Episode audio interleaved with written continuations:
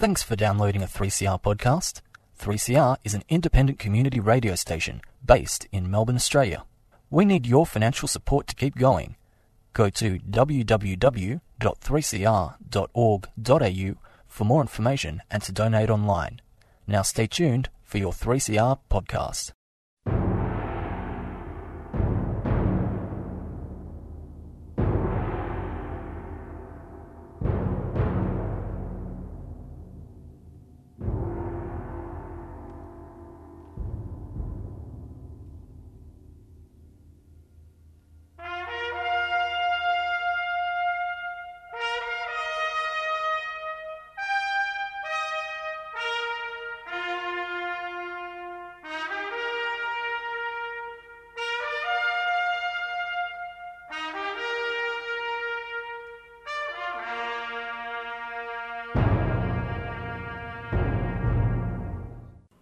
Good afternoon, listeners. This is the Dogs Program. We are the Australian Council for the Defence of Government Schools, and we're here on 3CR at 12 noon every Saturday to defend and to promote public education. That is, education that is public in purpose. It's also public in outcome, public in access, open to all children, teachers, cleaners, you name it. There's no requirements uh, placed upon entry into a public school. All comers welcome, and there should be offence to none. As well as that, public schools should be public in ownership and control. They're the only ones for this reason that should be public in funding because they're the only ones that can be publicly accountable and uh, they're agreeable to be publicly accountable, which is more than we can say this week for the Catholic Education Office. But they should be provided by our governments throughout Australia. First class public school for every child that wants to go and be enrolled. And we know that this is not happening anymore. Why? Because there's another system, a denominational system, that never accepted the fact that the state should be in education accepting to hand over taxpayers' money so that they could do whatever they wanted or make a profit. Education for sale. And after all, now in this market economy with the market laid up in heaven and never to be questioned, education is now an industry which is covered by free trade agreements, and our children's inheritance is up for sale. Now, the dogs have got a website at www.adogs.info www.adogs.info if you want to find out more about us. And we put up a press release most weeks. And here is press release 590. The state aid debate, that's the debate about funding of private schools, private religious schools, which the Labor Party thought was dead. Sorry, it's alive and well in Victoria. And wishful thinking is not reality anymore for the Victorian Minister of Public Education. I don't buy into this private school versus public school dynamic. I just don't buy into it at all. The Minister for Public Education, Mr. Merlino, told the Sunday Age on the 15th of March. And if you want to go and read all about it, then you can go to the age of that date.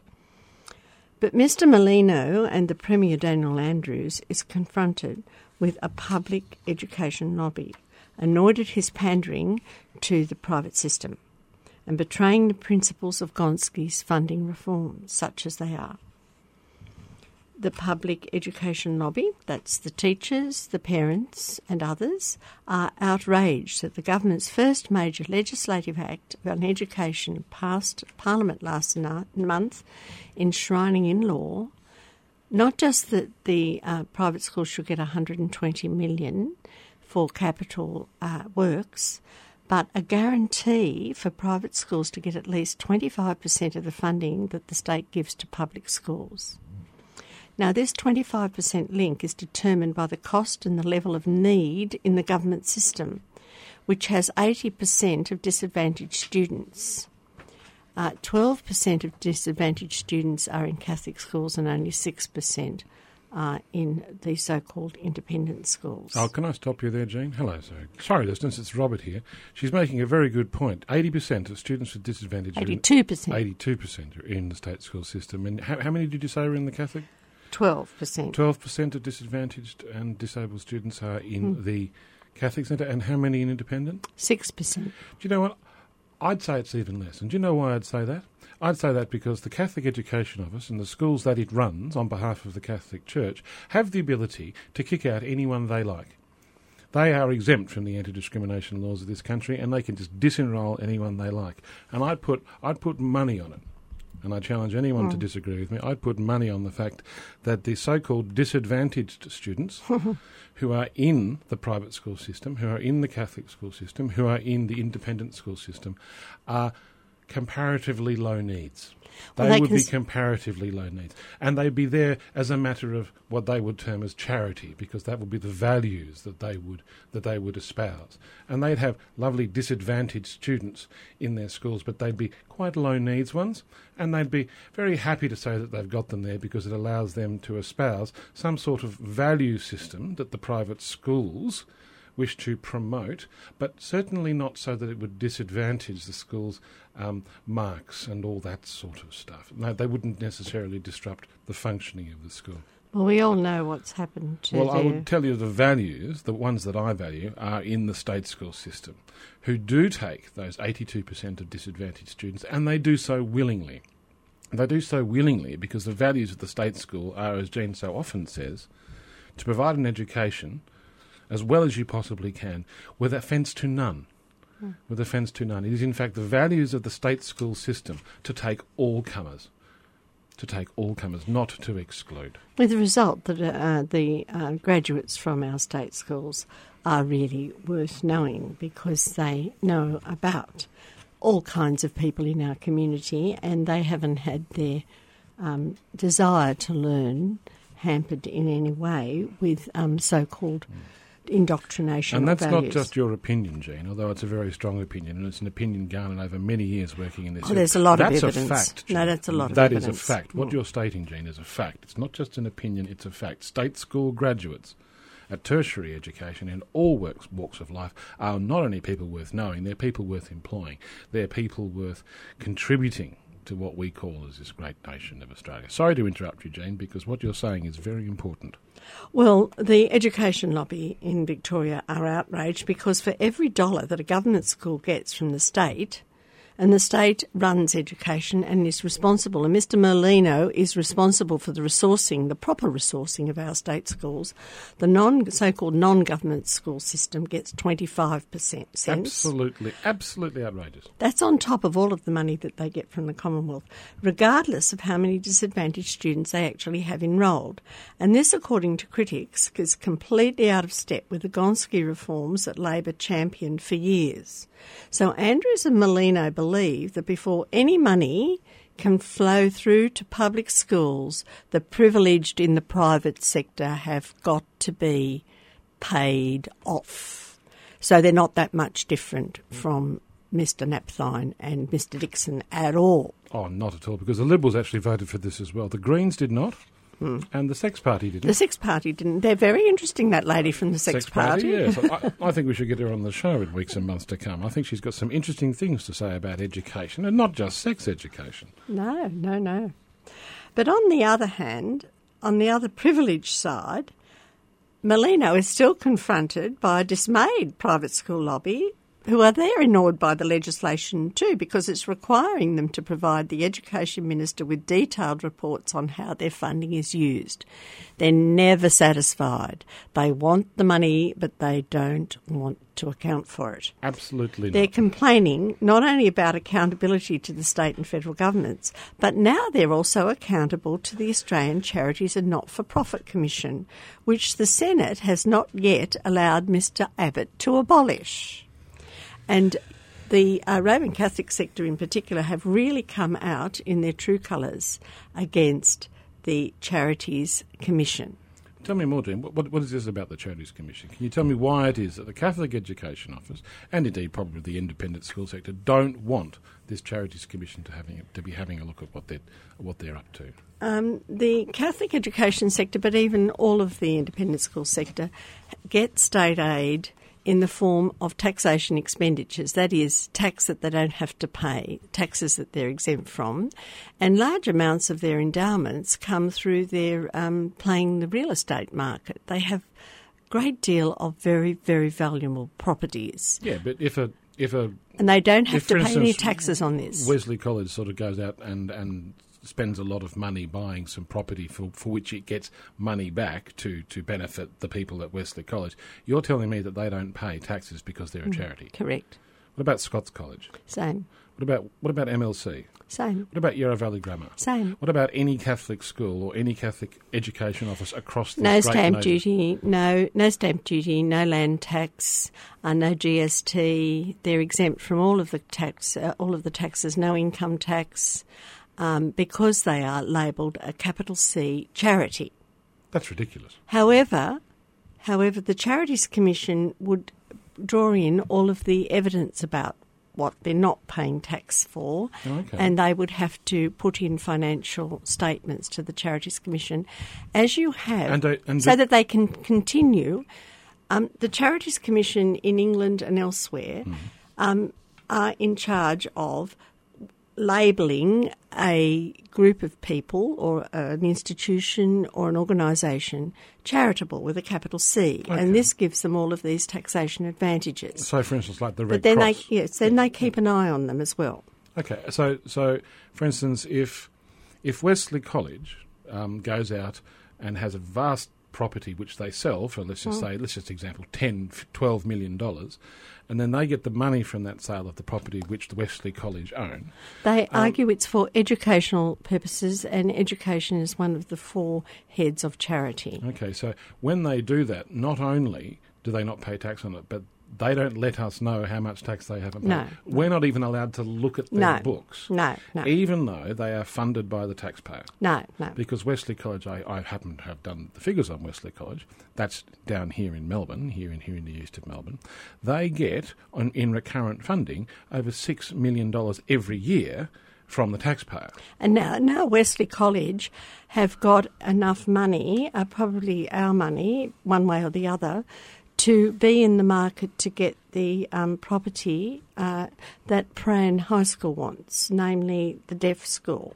Oh, Because it's next to We- Wesley College, but Wesley College can offer more money than the state government. Now, Mr. Merlino and Mr. Andrews have promised the Prahran that they ha- will put about 20 million, I think, into getting or having a Prahran high school, which A was closed. Yeah, state high school, which was closed a long time ago. It was a very good school, Prahran High oh, School. of course it was. It was Uh, a state school, wasn't it? Yes, that's Yeah. correct. And um, so the the parents in that area are demanding a state school, and they, they said they promised this before the election, and they are trying to move on it, and they're looking at the deaf school, which has come up on the market. But Wesley College are really in the money, much more so than the state government, and they are also wanting this property. So it's going to be very interesting to see what happens. The deaf school is actually next to one of their other properties, and they want to expand. Well, do you know what, Jane? I've, I've got something to say about this Prahran High School business and Wesley and the deaf school getting sold. Because if I was a listener out there living in the catchment zone for a, at the moment, mythical Prahran High School, I would be all for the building of the high school. And I'll tell you why. It will be in my enlightened self interest. In fact, not even enlightened self interest, my direct selfish self interest. And I'll tell you why. Because there is in Melbourne at the moment a phenomenon. And it's a phenomenon that involves that thing which so many people are obsessed about, which is property values. There is a phenomenon that relates to property values and state schools. Because state school zoning in Melbourne, particularly in east of Melbourne, but not exclusively, has a direct and significant positive effect on the value of the properties within that school zone. Now, I've been doing a little bit of research, not in the Age, not in the Herald Sun, but in the Real Estate In- Institute's guide onto property values. Now, this is stuff that real estate agents read, in terms of what a property should be worth. And they've stopped looking about street values and trees. The one thing that matters in Melbourne It's a good state school. is a good state school. Not a good school, a good state school. Because if you've got a good state school that you can send your child to, and you happen to live in a house in the zone for that school, you will get yourself a premium for the value of your property. and they're like hen's teeth. State schools are like hen's teeth in the eastern suburbs of Melbourne. That's right. And I The private say- schools never wanted them anywhere near them. Absolutely, and I'll tell you because I've got I've got the figures and the data here, and this is from the Real Estate Institute. If you are in the zone for Brunswick Secondary College, you will get yourself a premium for your house. Northcote High School is the same. Princes Hill as well. Fitzroy High School, Collingwood College, and Lynall Hall Community School also have, even Lynall Hall Community School also have premiums for the properties in their catchment areas. And then, of course, there's University High School. But not only that, in Box Hill, in Box Hill, the property prices in Box Hill and Box Hill South have gone, I wouldn't say through the roof, but they've increased almost up to 20%. And do you know why, Jean? There's a Box Hill High School there, and there are other high schools as well. Now, some of them were closed. Mm, And now the ones that are remaining, in particular, in, in, yeah, in particular, property values have increased in the Box Hill area because at the Box Hill High School there's a good principal. Like the school is The word gets around. The word gets around and it's all about money. And so if I was living in Prahran right now and they were going to build themselves a high school and I was sick and tired of paying $25,000 a year to send my kid to Wesley or any number of the other private schools that are in that area, I could save myself a lot of money if I lived in Prahran by not paying the private school fees and sending them to the Prahran State School. Oh, yes. And the value of my house would go up very substantially. So, people of Prahran, I can see why there would be some self interest about getting a state school open. It's sad to have to talk like this, Jean, isn't it? yes. It's sad to have to defend the values of a state school system by talking about property prices, but that's what we've come to. That's the world we're now living in. And it's worth reporting on. You know, we're giving financial advice here on the Dogs program. It's kind of strange that we have to, but a good state school, a good state school benefits a community. A good private school does not. You see, what has happened is that the state school system, our public systems have done such a wonderful job over this last century that the parents of children remember. And they know that this is the best place to send their children. Uh, but they're even prepared to pay taxes for this. They realise that Mr. Abbott is wrong when he says that he's got a he's got a debt problem with his budget and he doesn't want to bring in any more taxes. You're hearing again and again, okay, let's talk about paying taxes for a good health and education, Education. system. Yep. And um, once you, and, and on the other side, Merlino's now in trouble with both the public education lobby that want their Prahran High School and um, also want to have at least at least a proper needs policy on the Gonski model. Large numbers of them are saying, well, don't fund these silly private schools anyway and let's get the money back. Oh, don't fund the silly private schools. And that's the dog's position. it, it's a waste of money, Jane. It's a Yes, waste it- of money. If you're giving 25 cents for every dollar, if you're giving 25 cents to a private school, this is what you said in your press release.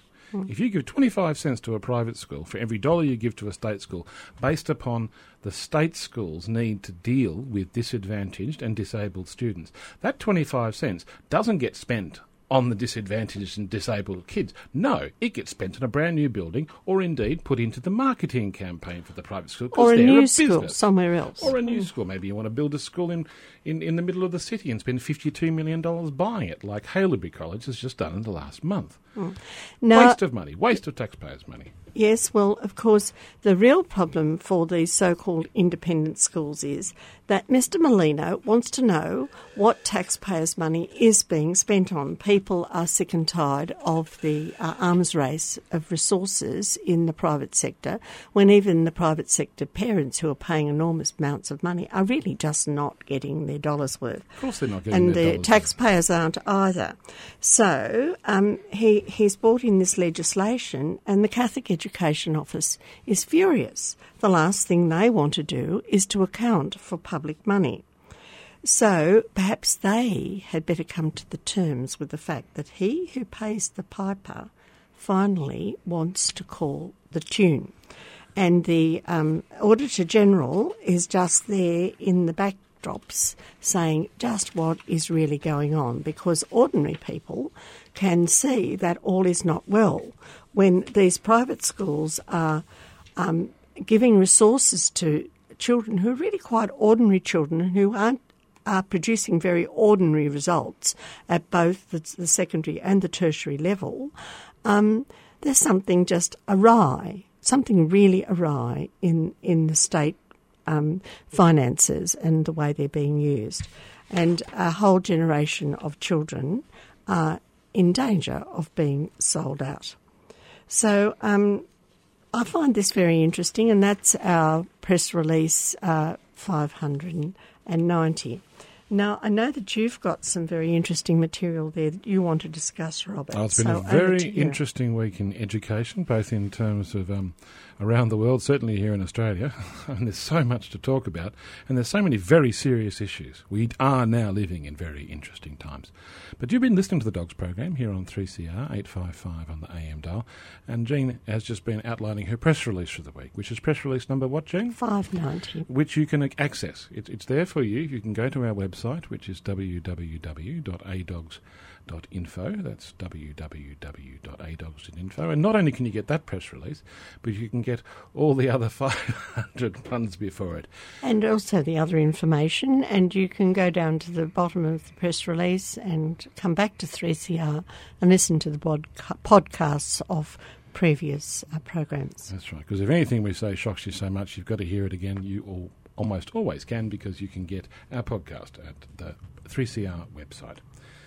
Well, having spoken about what's happening um, here in Australia, I'd just like to sort of cast our, our eyes, cast our minds on what's going on around the world.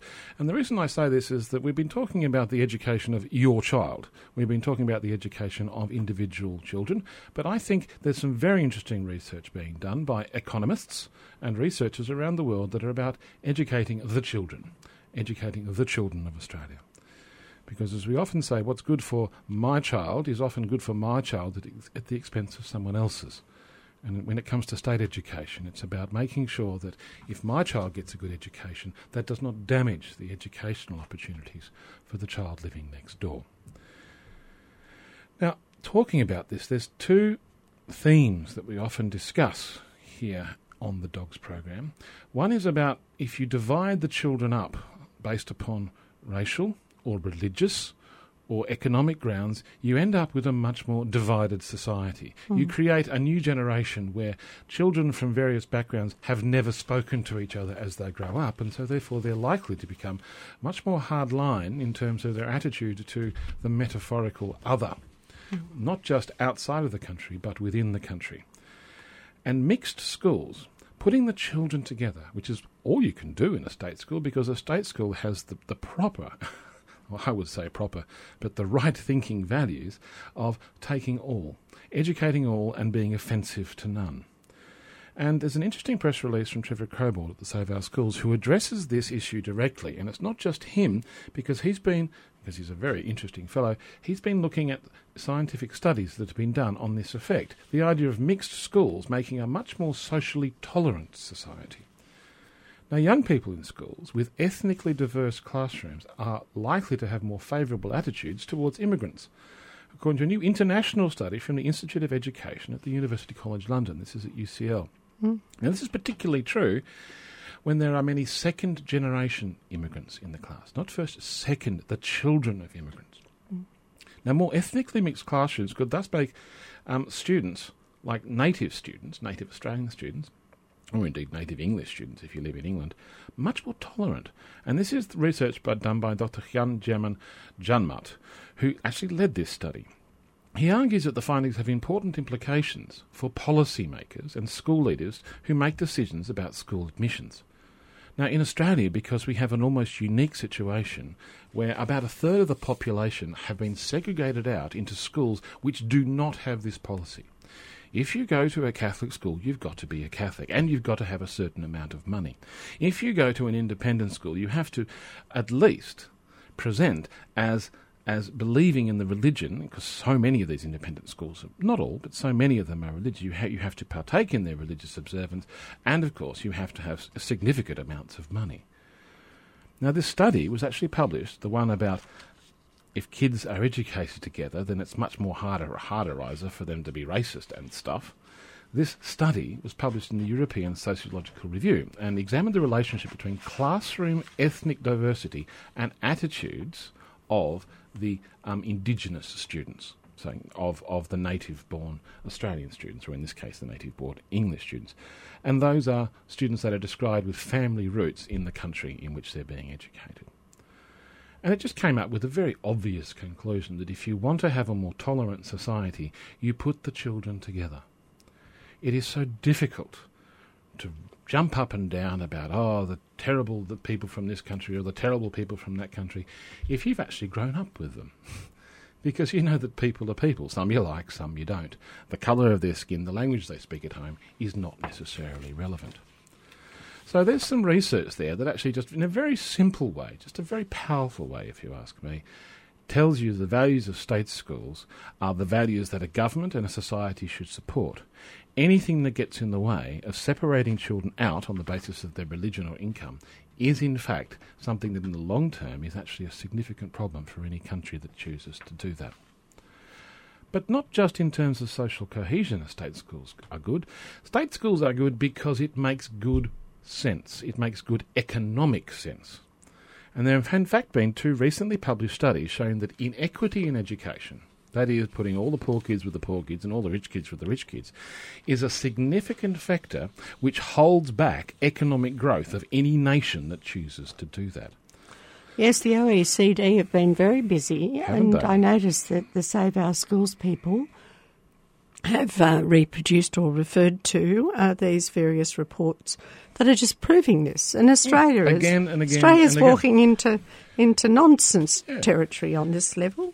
I mean, if all you can suggest is if the way Merlino's behaving here in the state by just giving free money to private schools, and the way the Abbott government is talking about, well, not even not even having a needs based funding policy, which Offer pine privilege, only privilege exists for these people. Hmm. Uh, equity is not a question. There's no problems with lack of equity in Australia. Pyne and Abbott have come from very, very, very limited backgrounds, I'm afraid. Oh, and I tell you what, Christopher Pyne's is at the moment. It, it's an embarrassment. Yes. I mean, he's I mean he's just embarrassing himself. He he should just go now. He's an I've- embarrassment to Australia, yes. I've never met the man, but I find he presents as a very dislikable and smug and smummy person. But that's just a personal judgment. But what he's actually doing and what he's actually done is just destructive. I mean, it's actually just not good for the nation. And I think I don't care what political party you support. um, what he's done and what he is doing is just destructive. And this can be shown just in a very, very simple way again. Now, I've spoken about equity and the state school system, and I'm talking about the economic benefits of the state school system, which, as Jean was mentioning, is, is, is just there in an OECD report which has just been released, and also the Expert Network in Economics of Education, a think tank sponsored hmm. by the European Commission, has come to exactly the same conclusion. Yes, here I read that the OECD study shows that the gap between the rich and poor in OECD countries, of which Britain and Australia are one, and also America, is now at its highest level in 30 years, and it has significantly restricted economic growth. The evidence strongly points to education as a central factor in how inequality affects economic growth. Income inequality undermines educational opportunities for disadvantaged individuals, lowering social mobility and hampering skills development. The paper says that policies should focus on increasing the education and skills of people from disadvantaged social backgrounds. Um, it shows that the richest 10% of the population earn 9.5 times the income of the poorest 10%. And in contrast, this ratio stood at 7 to 1 in the 1980s. That, of course, was before um, you had the new right really taking over um, the uh, the free trade agreements throughout the world, and um, before Mr. Hawke and Mr. Keating and later Mr. Howard deregulated our economy and put us out onto the market. to sink or swim. And we've swam for a bit and we've sunk for a bit. We swam for a bit and we sunk. For, now we're sinking. And it may not be for a bit. So um, this this ratio between uh, the top 10% and the lower 10% has been rising ever since they did this. However, the rise in overall income inequality is not only about surging top income shares, often incomes at the bottom grew much slower, even during the prosperous years, and they fell further during the downturns, putting relative and in some countries absolute income policy on the policy um, agenda. So um, you've got economists and e- political economists like Joe Stiglitz understanding that what is happening uh, because of the privilege in education and the mismanagement of taxpayer funds uh, is very, very bad for the future of the economies of the OECD countries. Now, this is not happening in the Scandinavian countries. Oh, no, of course not. Germany, They're not- they're not Germany realised that it was starting to happen in 2000, and they've turned it around. Oh, look, if your education system's in trouble, what do you do? You fix it. How do you do that? You get a minister in charge who's responsible for it, and he fixes it, or he gets sacked. It's just that simple. Anyone who needs to fix the country's education system needs to get put their nose to the grindstone, educate as many people as well as they possibly can, because that's what education is supposed to be. And if they don't do the job, sack them. If the government doesn't do the job, change them and make it a genuine political issue. The reason we don't do that in here in Australia is that so many people think, oh, it's not important because I can buy my way out. I can get an advantage by sending my child to a private school, and so it doesn't affect me, so it's not an issue. This is national stupidity. This is not something the taxpayer shouldn't shouldn't be funding this. If you want to send your child to a state school, go for your life. It's a reversion into bunyip aristocracy. I mean, it, it's the opposite of a free market. This is a strange, strange taxpayer-funded sort of system that's designed to create, designed, designed to create an underclass. But I mean, I'm just going to talk a little bit more about our federal education minister, Christopher, Christopher Pyne, because he's been in the news so often. And I know it's kind of like shooting fish in a barrel to say that he's not doing his job properly, but I think what he's done has actually highlighted a very significant mm. issue, which we've spoken about here in the Dogs many times, which is if you privatise an education system, if you hand it over to a church or some corporation, then the first thing you do is you say the purpose of education is not to educate the children, the purpose of the education is to make money. Now, Christopher Pyne said, he said it many times, that privatisation is good. Competition is good. If you have more competition, you have more privatisation, then by definition, good things happen. He is wrong. He is fundamentally and demonstrably wrong.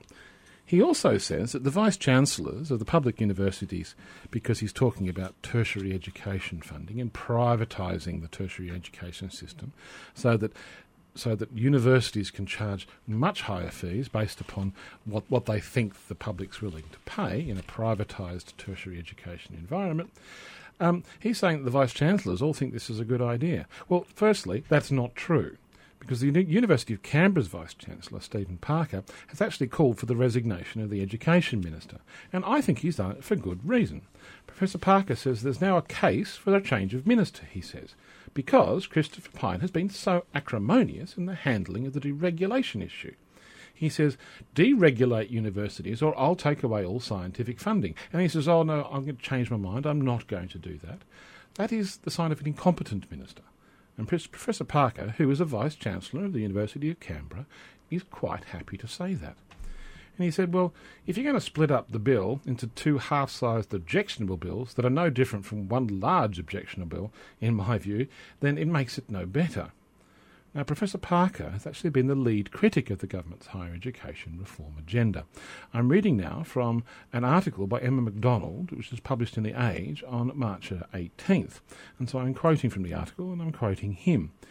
He says he's relieved on Tuesday night, just gone, when the Senate blocked the, the deregulation bill and has now questioned whether Mr Pyne could work constructively with the new sector given his record. Oh, it's interesting. They can sack public servants by, for, for not working constructively, but I think the minister should go. Because that's the minister's job, isn't it? The, the minister is responsible. The minister has been elected, however, by people, and mm. he should be responsible. No, I think that what is fascinating about Mr. Pyne and Mr. Abbott is that they're not truly conservative people. Mr. Cameron in England is honest about what the Conservatives are about in education. He says that they are there to look after the privileged classes. The Conservatives are put into power by the privileged classes and interest groups. He talks in terms of interest groups. Mr. Abbott and Mr. Pyne are not prepared to say that. They're just not prepared to be honest with us and say, we are here to look after the interest of the privileged interest groups in education. And if you listen to the um, the vice chancellor from Sydney University, who's been on the ABC quite a bit pushing the legislation, um, you'll see what he means. A very, very strange person. He makes me ashamed to have been a, a, Sydney graduate, to tell you the truth. It was a meritocracy when I was there. But um, and, and, that's not necessarily a marvellous thing, a meritocracy, but it's a bit better than um, this market uh, in tertiary education that they're talking about. But the real problem started because they withdrew money from the uh, mm, universities. Yeah. They need another 20 million. And the populace are saying if we need another 20 million, then tax us or put up a taxation for it. And this is the one thing that the Conservatives, so called, or Mr. Abbott, doesn't want to do. Mm. Um, it, it, and that really, you know, they are making um, a crisis in university education by withdrawing money mm. and, and, screaming that we are, are in trouble financially. Yeah, but don't tax me. Don't tax me and then use those taxes and On give it to a, sector. To, to give it to a private corporation to make money well, if they, if they took some of the money from the Catholic the Catholic universities oh. and also the private universities, Bond and Company, then they'd get their money. There's no need to mm. have okay. private universities which are religious yeah. universities or making profit. If you've got a Catholic university, the Catholic Church pays for it. That's it's in the name, isn't it? I mean, I, I, I think I think no, it's no, it's so-called public university, and as you oh. can see, it's growing like like topsy. Oh my goodness! Well. What I have to say is that if you're going to privatise a university, make the case that it's going to be better. Because we have in Australia an education system that has been almost totally privatised, and it's the TAFE system mm. here in Victoria. And criminal. what's happened in criminal. the TAFE system here in Victoria is criminal. It is it is a situation, and I'll tell you because it's now starting to come out, and I tell you it's not just in the TAFE, it's in universities, where Victorian TAFE teachers because they work in a privatised environment, have a great deal of pressure to give pass marks to incompetent students, because that's how the college makes their money. Now, the Australian Education Union, the TAFE president, Greg Barclay, says cuts over the past four years have strained the TAFE to the point so that they relied on student enrolments to actually sustain their income. And he says the members of the TAFE Teachers Union, or the Education Union, who work in TAFE, are saying that they are under more and more pressure to pass students who actually aren't competent, oh. because that's how the money comes in.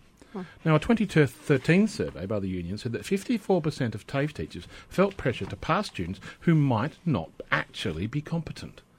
And then they don't even have a secure a secure uh, job themselves. They themselves are on contract and they don't get their holiday pay or anything. They are just on three month contracts. It's it's really quite extraordinary what, what's going on in the TAFE sector. Well, this is actually because the Box Hill Institute of TAFE, which used to have a very good reputation as mm. a really top class place for, for mm. producing graduates, um, has accused the has accused TAFE of altering international students' exam papers to ensure a pass. Bear in mind that international students are the ones that bring in the most money for the privatised process.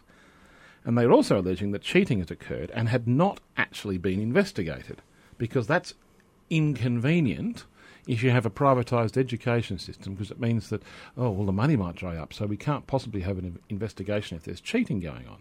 The whole process is geared not for the benefit of the students, not to create competent graduates, not to create competent electricians and plumbers and people who work in various areas that the TAFE, the TAFE produce. It's for quick profit. It's for quick profit and nothing else.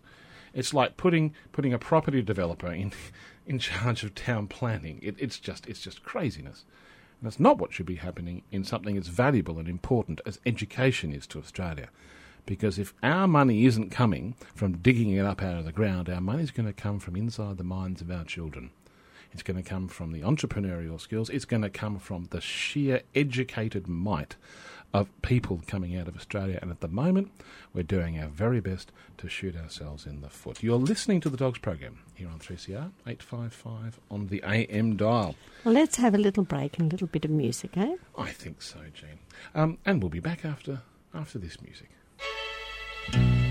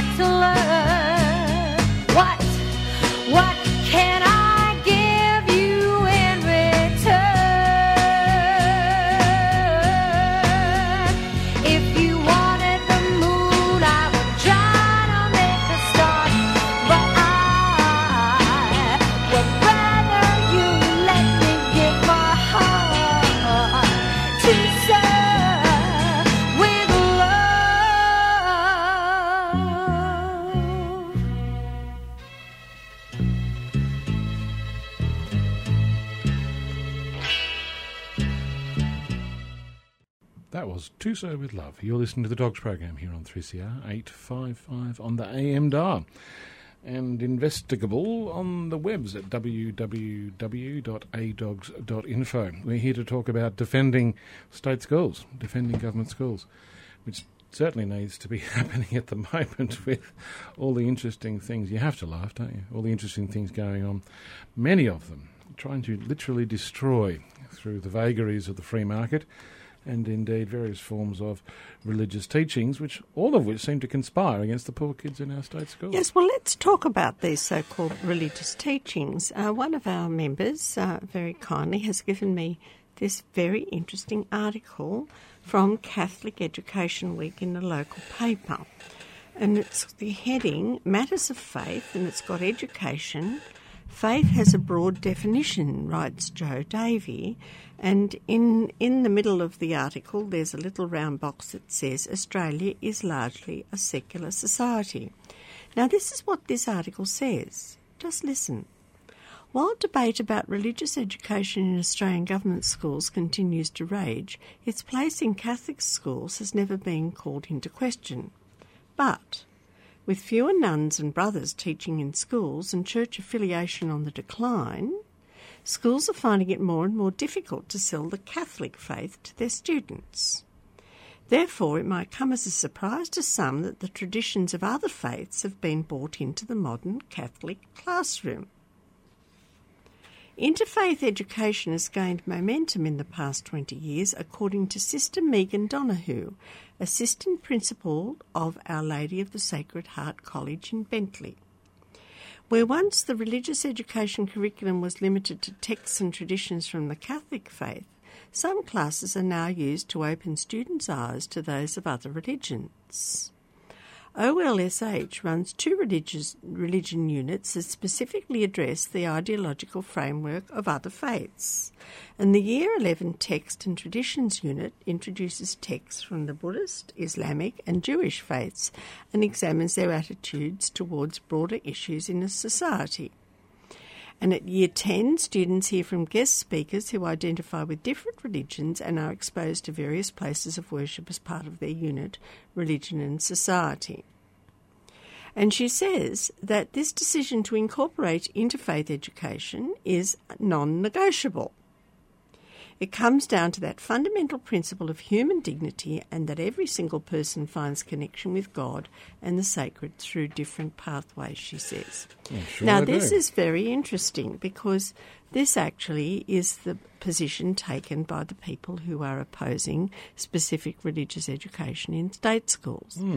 But uh, my understanding was that the reason that we had Catholic schools, the reason that we have to give these billions of dollars every year to the Catholic Education Office, and it is billions of dollars, was because they said that they couldn't send their children to secular schools that had children of every faith uh, with offence to none, but that they had to teach their own particular faith in their own particular way in their own particular schools. So Sister Donahue is actually giving us a very, very good reason for just taking over these schools. We Oh, already pay for them. Yeah, of course we pay for them. Let's take them over. They're no longer specifically Catholic schools, excepting that they're um, administered from the Catholic Education Office, who gets billions of dollars from the government. And we don't know. We don't actually get to find out what they do with those dollars, as, as was from what you were saying before, Oh, well, we're finding out from Sister Donahue what they're doing in matters of faith. So um, I find this all very interesting, and um, I think it is perhaps time, since uh, there there is a tolerance afoot in these schools, like Sister Donahue's school, that um, fine. We take them over and they become state schools because this is what state schools are about. They are open to all children with offence to none. Yes, well, actually, I've got some very interesting news uh, by the people you're referring to. One group called FIRIS, Fairness in Religion in Schools, have been onto this, not about the way faith is taught in Catholic schools. They actually have no questions about that because it's a Catholic school. It's on the door. The clues in the, you know, the clues in the name. Well, we thought it was. Mm, indeed. Um, but in state schools, because there is religious instruction going on in state schools here in Victoria at the moment, and Fairness in Religion in Schools thinks that it shouldn't. And they've been having a very successful campaign just to find out exactly what's going on. But there's been a very interesting development. And it reads this, this what I'm about to tell you, it's it's like it comes from a Kafka novel.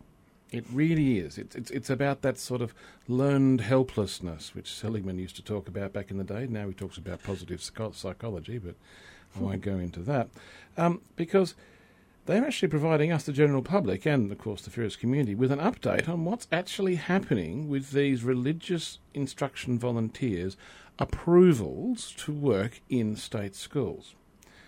Now, as a good, you know, regular listener to the dogs, you're probably aware that FIRIS holds the view that historically, special religious instruction volunteers have never been approved by the Minister of Education or any delegate of the Minister of Education to actually operate in our schools at all, which has in fact been required by law under the Education Act way back in 2006. Now, the Department of Education and Training actually know this, and that's why Access Ministries, who are one of the main providers of religious instruction in state schools, and other providers are at this minute, and this is in inverted commas, re-accrediting, re-accrediting and retraining each and every one of their volunteers in order to be able to submit their application to the minister to have these volunteers approved. Now, the DET, the Department of Education and Training, has consistently designed, or s- denied, I should say, that the approvals have never been done, but has never been able to provide any paperwork to substantiate the claim. They have told us that the approvals exist, but they've never been able to prove it. So, FIRIS, Fairness and Religion in Schools, and the lawyers that, that work with them find this position by the government agency to actually be incomprehensible. So, what FIRIS did was they did a Freedom of Information request for the documentation to support if any approvals for SRI volunteers have ever been granted. This was under Mr. Dixon's um, administration. indeed. Oh. Now, when they did the FOI request, a few days later they were issued from the Department of Education and Training a notice of intention to refuse. So the Department of Education is refusing to provide FIRIS with any documentation to prove that these people were accredited, even though they said they were, and even though everyone knows that they weren't. Now, FIRIS, of course, were expecting this, but we know that no documentation actually exists. So, but they did feel that the Department of Education and Training has been particularly creative when coming up with their excuse as to why they cannot provide this documentation. Oh, do tell. Apparently, it takes too much time. There is nothing held on the DET computer system, apparently, that would enable a computer generated report to be made because apparently all approvals prior to last year have already been archived and it's actually too difficult to find them. this letter throws up more questions than it, it answers. Are they And telling I'm us that the department here- wasn't computerised uh, a couple of years ago? well, couple- well, before last year. Absolutely fascinating. I'm I, actually getting this information from their FIRIS uh, website, their, their Facebook page. They actually have a copy on their Facebook page of the letter that was sent to them by the Department of Education and Training, and it's absolutely.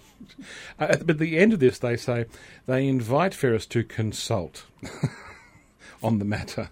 And we're discussing this option with their legal advisors. That's what that's what FIRIS are doing.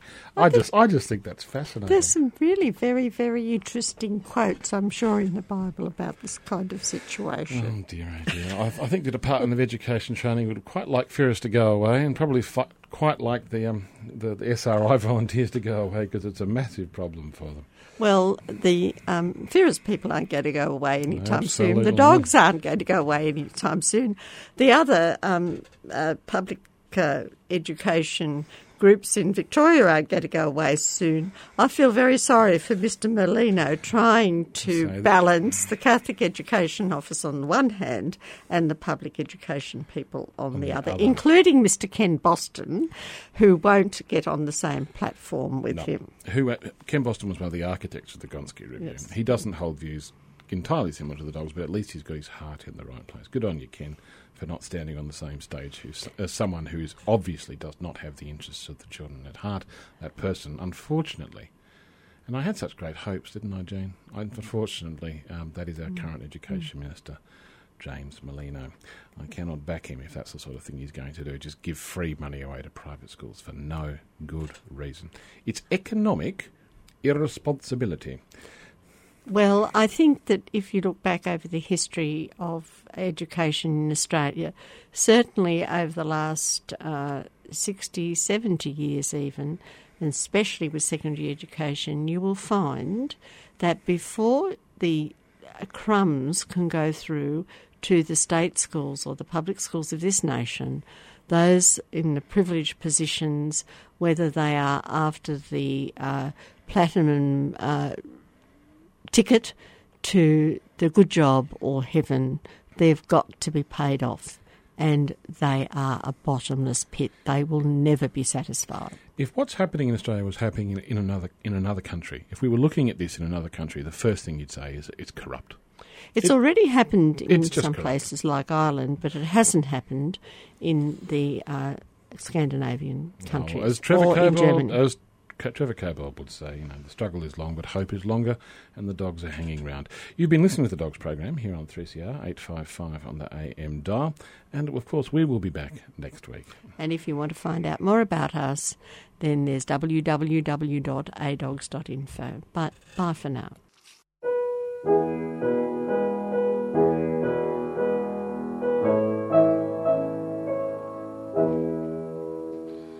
I dreamed I saw Joe Hill last night, alive as you and me.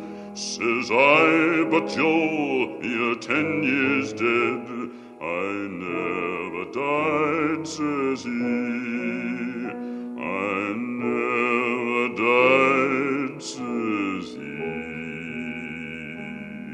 In Salt Lake City, just as I am standing by my bed. They framed you on a murder charge, says Joe, but I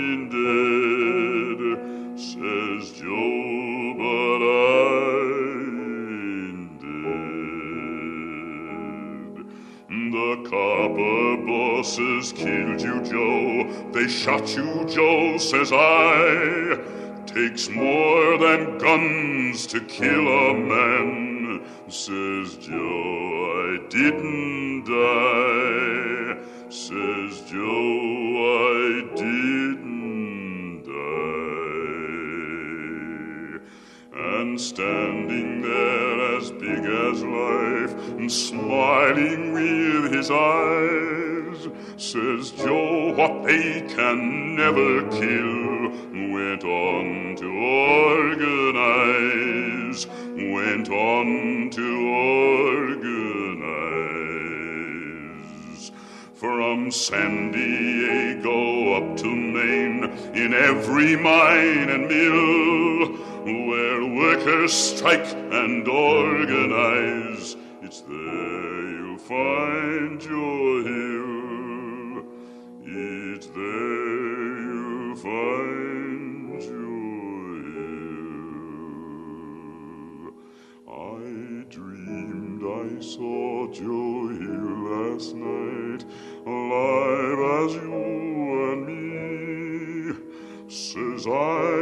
I,